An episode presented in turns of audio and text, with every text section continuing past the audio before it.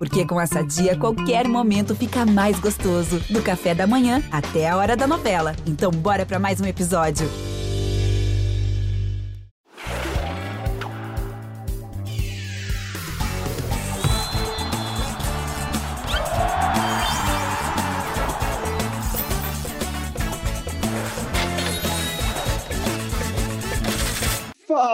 Fala, meu cartoleiro, minha cartoleira preferida! Estamos chegando com o Cartola Cast, edição de número 33. Eu tenho certeza que a rodada acabou, você foi dormir e na hora que você abriu hoje o celular de manhã, foi olhar sua pontuação, você pensou: essa eu vou emoldurar e botar na parede, eu mitei.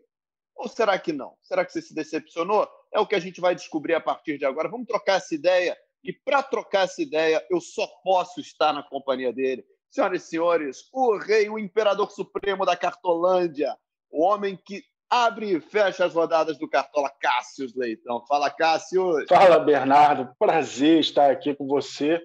E eu posso dizer o seguinte: abemos apresentador. Isso é uma apresentação de verdade. Sem... Sempre houve. Sem tirar nem pôr. Espetacular sua apresentação. Me senti no reino da Cartolândia Vamos falar um pouco do que rolou na rodada 23 e já dizer que a rodada 24 tem nove jogos válidos para o Cartola FC. Isso porque Fortaleza e Corinthians, antecipado para esta quarta-feira, 2 de dezembro, não vai valer pontos. O mercado da rodada 24 vai fechar no sábado mesmo, às 16 horas, horário de Brasília, sábado 5 de dezembro. Feito, Caçoca. Vamos começar então uma análise sobre o que deu certo e o que deu errado na rodada 23, no, no podcast de sexta-feira, a gente especulou muitos nomes, né? A gente deu dicas caras, baratas, e a gente começa falando pela posição de goleiro. Uma das dicas que acabou dando água foi o Lucão, né? Ninguém esperava que o Vasco fosse perder de 4 a 1 em casa para um Ceará que ia mal no seu desempenho jogando fora dos seus domínios. Aí quebrou muita gente, né, Caçoca? É verdade, é verdade. Lucão decepcionou, Lucão, perdão, decepcionou muita gente. Ele estava muito barato no mercado do Cartola. É, tomou quatro gols, né? Bem inesperado, até porque o Vasco vinha numa fase boa defensivamente. O Ceará não vinha aprontando, inclusive foi o primeiro triunfo do Ceará contra o Vasco na história do Brasileirão, mas o Lucão fez menos 4,20. Foi o terceiro pior goleiro da rodada, até que essa rodada foi prodigiosa em saldo de gol dos 12 times que foram a campo, cinco levaram saldo de gol. Houve 2 0 a 0 né? Atlético Goianiense Internacional, Fluminense Bragantino. E o Palmeiras também faturou o saldo de gol. Então não teve assim tanto goleiro negativando, mas o Lucão não fugiu dessa lista aí, não. O Lucão fez menos 4,20, decepcionou a muita gente. Pois é, outros goleiros, como você estava bem falando, foram muito bem na rodada, né? O Jean, que jogou em casa contra o Internacional, foi muito bem, fez 15,50. Quem botou o Jean mitou nessa rodada. O Marcos Felipe do Fluminense foi muito bem também, 12,20.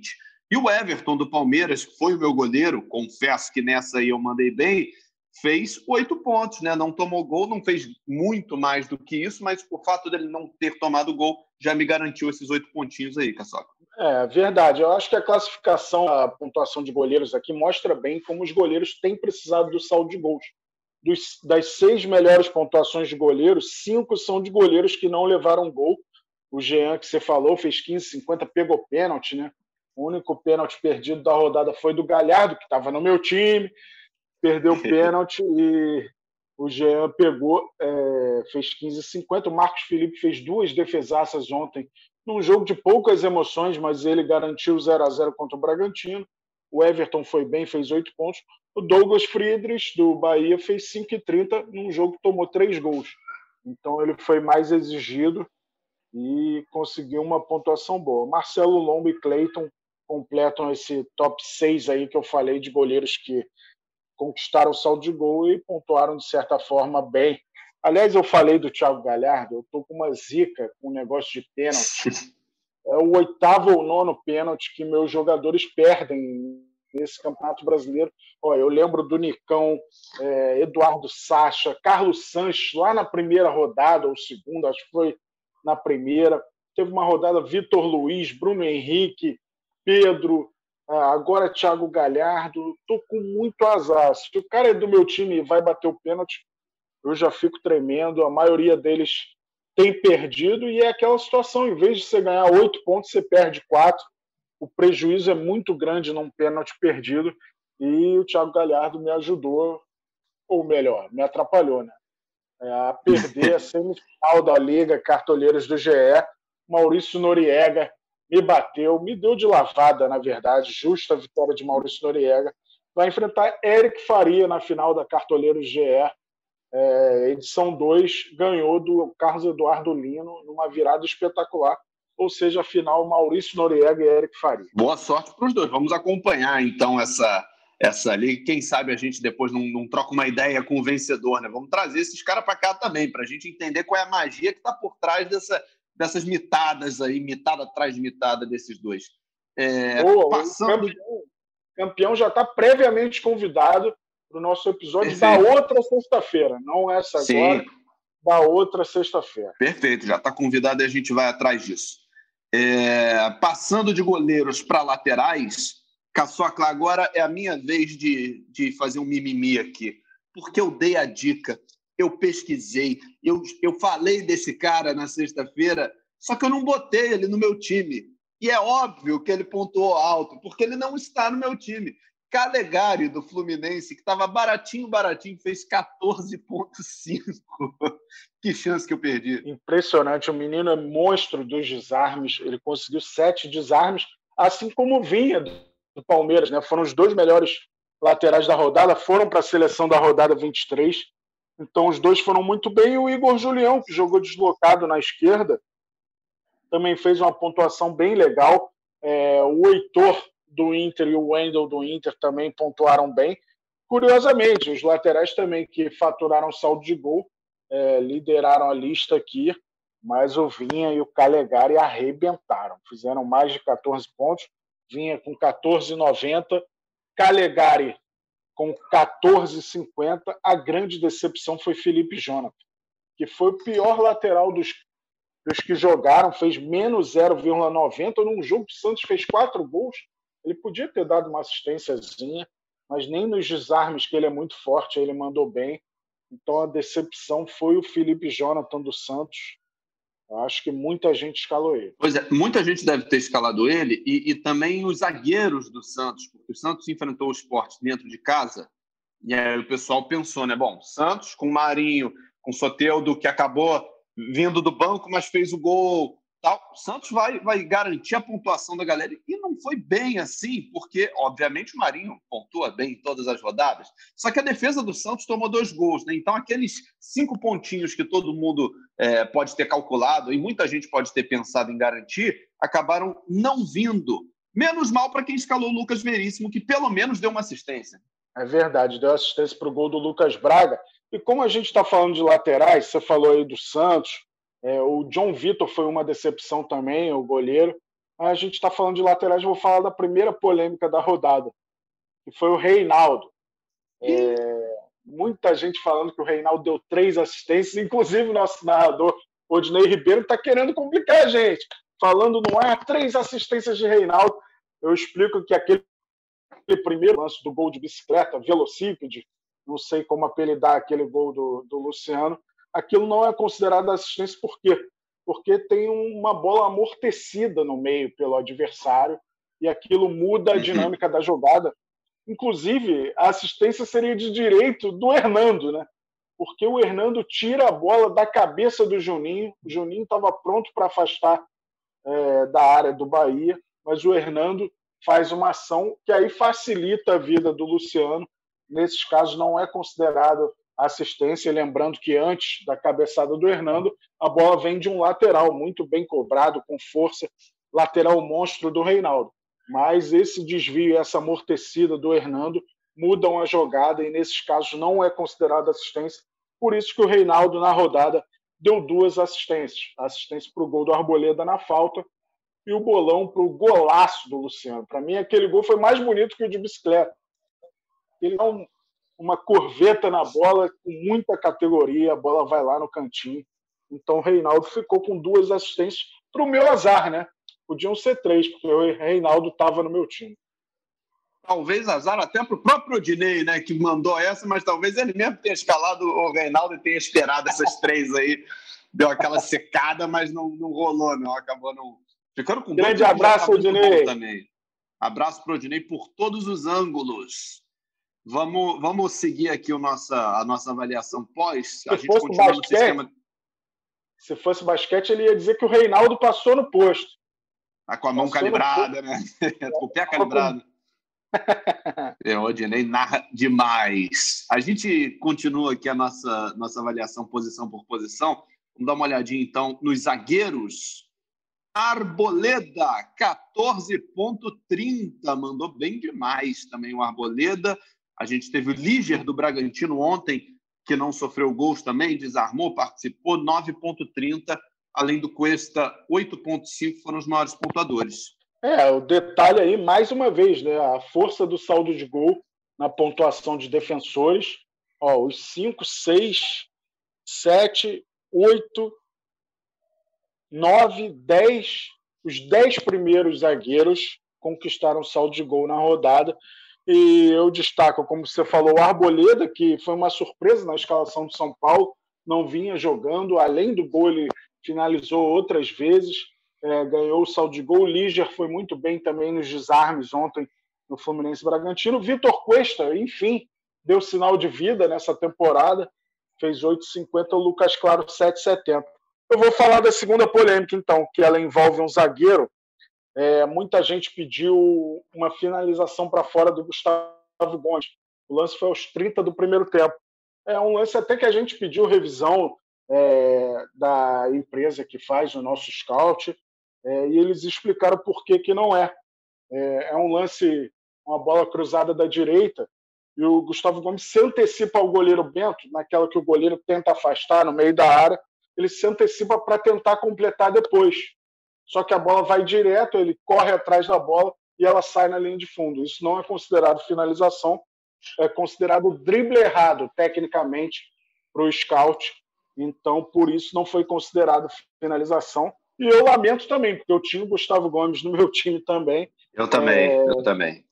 É considerado drible errado. Ele tentou botar na frente para completar depois e não alcançou a bola por isso não foi considerado finalização no lance aos 30 do primeiro tempo. Pois é, o meu time tinha ele, tinha o Lucas Veríssimo, que a gente já falou agora há pouco, e tinha um cara contrariando ativas aí, que foi o Luan do Palmeiras. Né? Ele acabou ficando no banco de reservas, entrou, mas a, a expectativa era de começar de titular. Isso, a expectativa era de entrar de titular, mas como ele entrou, ele faturou o saldo de gol. Então, ele, sem fazer nada, ele faturou o saldo de gol porque a gente lembra que o bônus é coletivo, né? Se o jogador de defesa pisar em campo, jogar 10 segundos, ele vai ganhar o bônus se o time terminar o jogo sem tomar gol.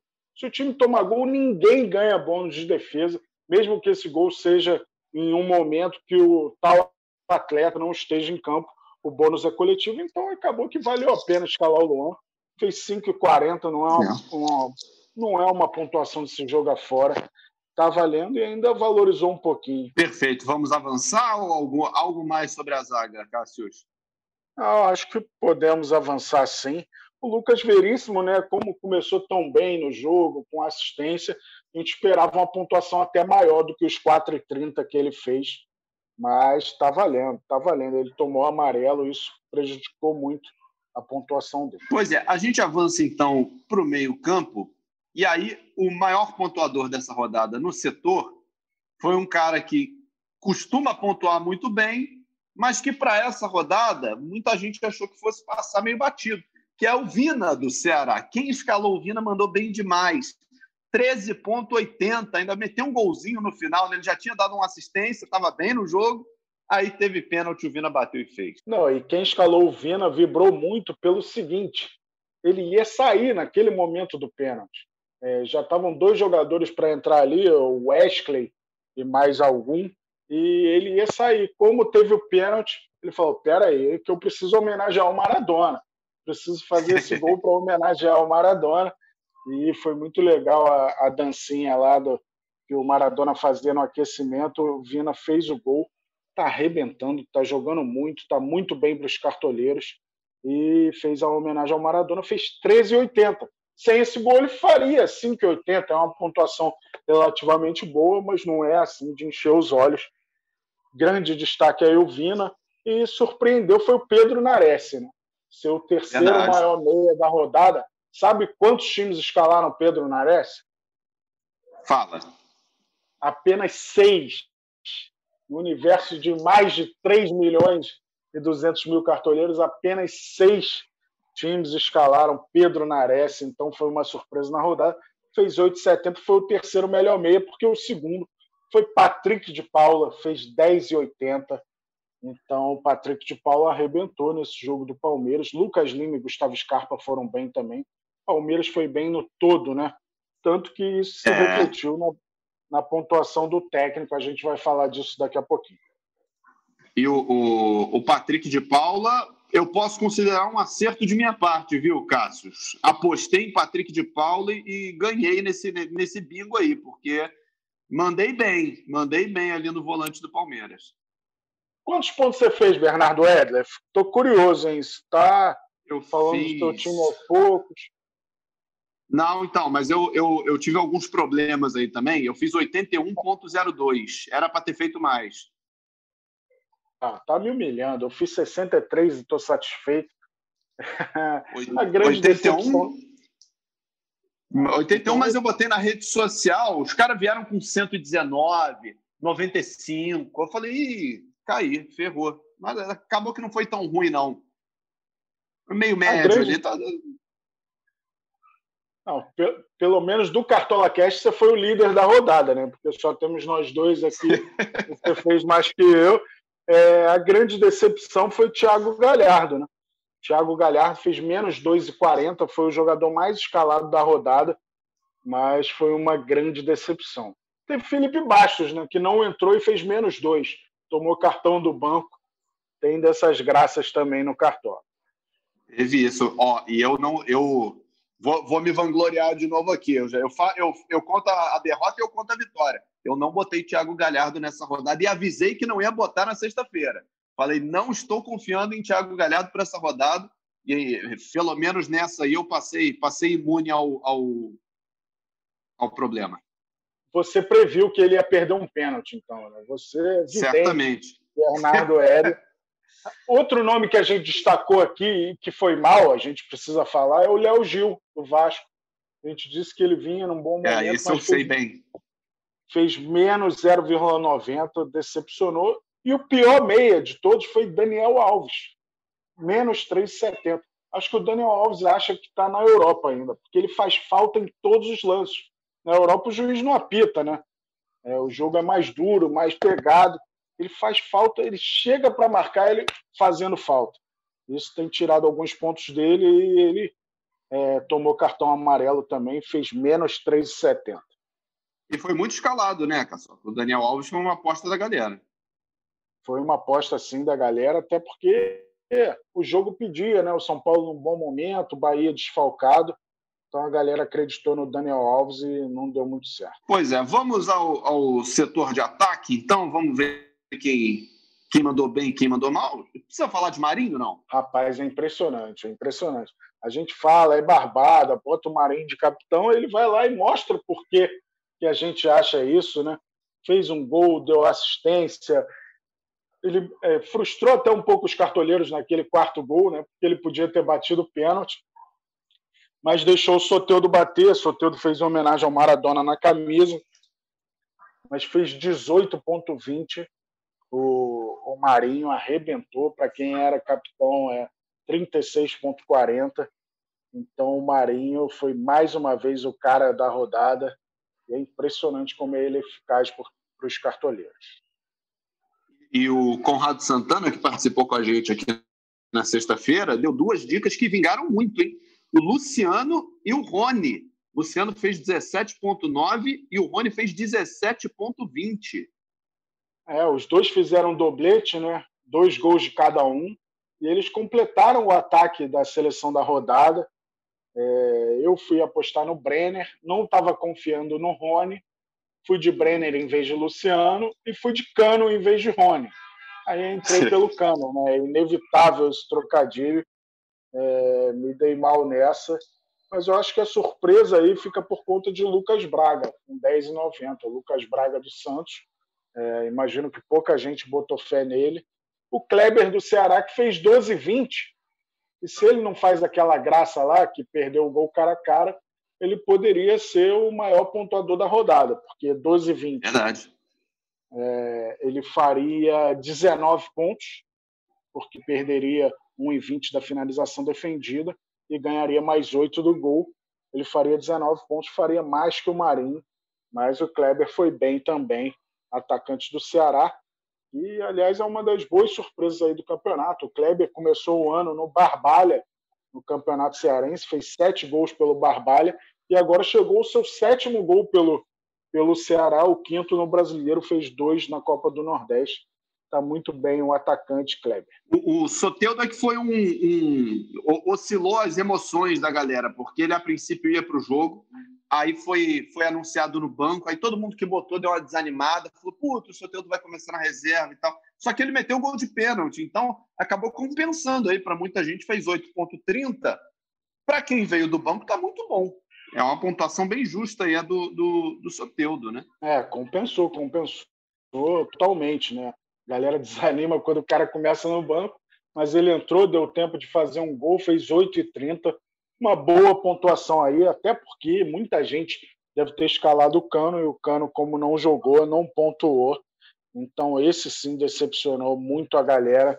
Infelizmente, né? Que ele se recupere logo dessa Covid. Certamente. E para quem gosta de apostar nas zebras, né, e botou o Leandro Bárcia do esporte, também pontuou bem, fez 10,6 num jogo na Vila Belmiro contra um Santos motivado, tentando subir de novo na tabela, já se aproximando ali do G4 e tal. Leandro Bárcia foi muito bem aí, apesar da, de não ter conseguido o resultado, os pontos na casa do adversário, pelo menos marcou cumprimentando de cabeça ali dentro da área. 10,60 mandou bem demais o Bárcia muito improvável essa, essa mitada do Barça, muito improvável, mas mandou bem mesmo o atacante do esporte. E os professores, hein? Vamos dar uma olhadinha aqui nos técnicos. O Abel Ferreira, técnico do Palmeiras, foi o, o, o, melhor pontuador, né? O Palmeiras venceu e venceu muito bem, então ele não tomou gols, marcou três. Na, na hora de fazer a, a soma geral ali, né? A média do Abel Ferreira, o Rony ajudou, o Patrick de Paula ajudou, a defesa inteira ajudou. Ele fez 8,62. Agora, olha o detalhe aí, Bernardo. É, a gente está falando do Abel Ferreira.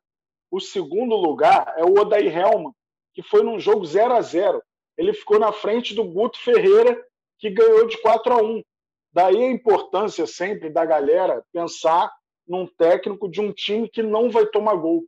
Olha a importância aí, o Odair Helman acumulou a pontuação de todos os defensores, né, com saldo de gol. Só aí, se cinco defensores jogarem, ele vai somar 25 pontos. Dividido por 11, isso para o treinador dá 2,3 pontos, garante uns 2,3. E esse foi um, um dos jogos de mais desarmes no Campeonato Brasileiro. Então, o Fluminense foi um time que desarmou muito. A partida terminou com 68 desarmes, ou de Fluminense ou de Bragantino. Então, os pontos foram se somando e o Odair Helman acabou arrebentando aí com a pontuação. Não que a do Guto Ferreira não tenha sido boa, foi 5,30, mas o Odair fez ainda mais, fez 5,75. Impressionante a pontuação do Odair num jogo que não ganhou, é, mas aí repetindo a importância de pensar num treinador que não vai tomar gol. É, eu não, não me dei tão mal assim, é, eu escalei o Cuca, fez 4,37, mas eu esperava um jogo que o Santos não ia tomar gol. Acabou que tomou gol e isso atrapalhou para o Cuca pontuar na rodada. Técnicos que foram mal na rodada aí, o Ricardo Sapinto, do Vasco, né, 1,24, uma derrota muito ruim aí para a soma dele, para a pontuação dele, os quatro gols sofridos, só um marcado, enfim, não foi legal a vida para o Ricardo Sapinto e para os cartoleiros que apostaram nele. Jair Ventura também 1,74, parecido aí com, com, o Sapinto, e o Paulo Tuori, né, que fez 0,92. Essa derrota para o Palmeiras sem marcar gols prejudicou bastante a média do Autuari. Prejudicou muito, ele foi um valor mais barato que aquela esfirra lá, muito conhecida.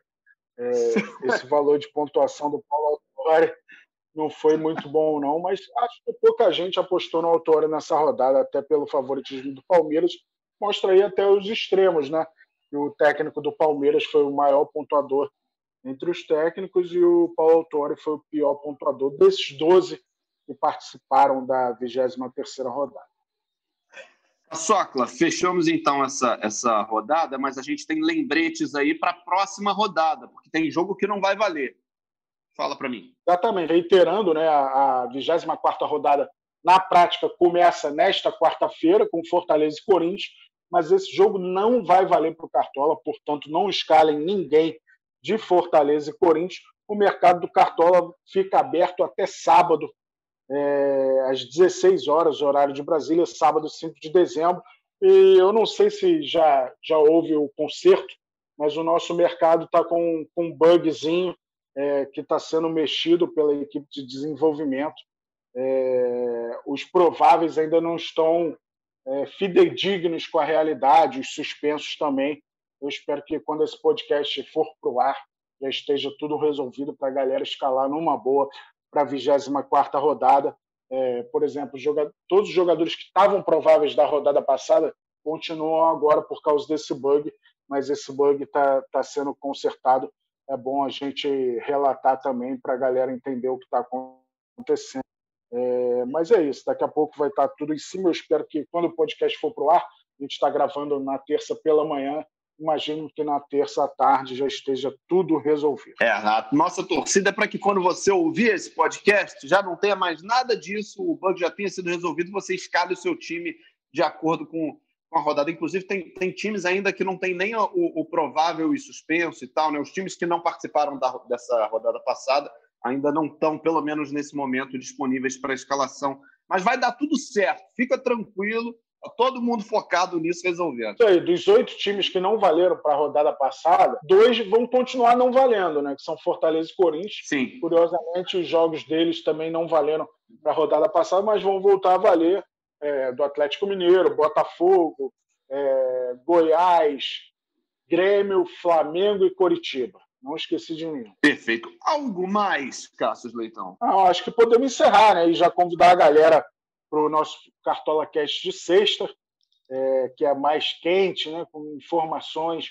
já pensando em tudo do mercado da 24 rodada. Foi muito bom esse papo, essa retrospectiva aqui do que deu certo, o que deu errado na rodada 23, mas na sexta a gente projeta melhor tudo para a rodada 24. Vamos só, vou ler aqui os jogos da rodada 24. Eu, eu tentar apertar você já numa barbada da rodada. Vou ver se você muda de opinião para sexta-feira. Será que você muda? então, é possível, Fortaleza, é possível. Fortaleza e Corinthians, como eu já falei, não vai valer. Aí no sábado temos quatro jogos: Botafogo e Flamengo, Fluminense e Atlético Paranaense, Bahia e Ceará, Curitiba e Bragantino. No domingo, Santos e Palmeiras Vasco, Atlético Mineiro Internacional, São Paulo Esporte e na segunda-feira, fechando a rodada, Atlético Goianiense Goiás, Clássico Goiano. Dois jogos aí. Tem algum que você aponte como a barbada da rodada? Ó, São, São Paulo Esporte, a galera vai apostar no, no, no tricolor da massa aí em grande volume. Depois eu vou querer ver as estatísticas, aquelas que, que vão lá para a rede social do Cartola, nossa rede oficial, rede social oficial do Cartola.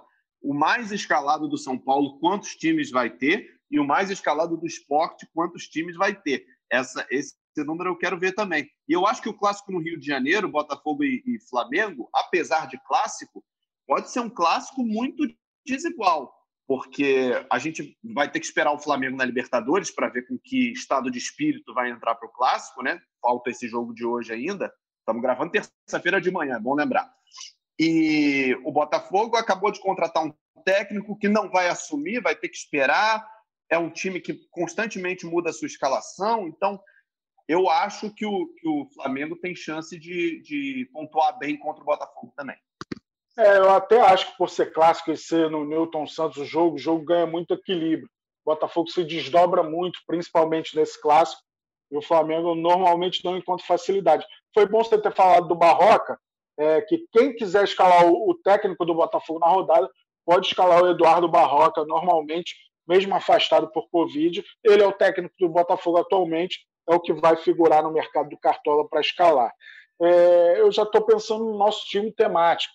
Aliás, o time fez 12 pontos na homenagem lá aos amigos do Neto. 12 pontos. E foi, foram jogadores com a letra G ou com a letra M, em homenagem ao Gato Mestre. Mas não tem culpa, nossos amigos do Gato Mestre não tem culpa. Já estou pensando aqui um time só de, de, de clubes tricolores. Os quatro jogam em casa, pode ser favorável essa escalação. Na verdade, temos cinco tricolores na Série A, só que o jogo do Fortaleza não vai valer.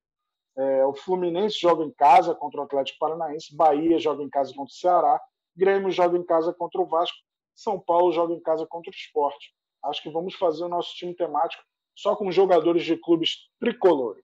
E esse time deve pontuar bem, hein? São Paulo Esporte, Fluminense e Atlético Paranaense também é um jogo em que o em que o Fluminense pode pontuar bem. Também está no meu radar aqui, Caçocla, para mitar na rodada que vem, para melhorar o desempenho, que foi meio médio essa rodada. Vamos ver. Tudo pode melhorar.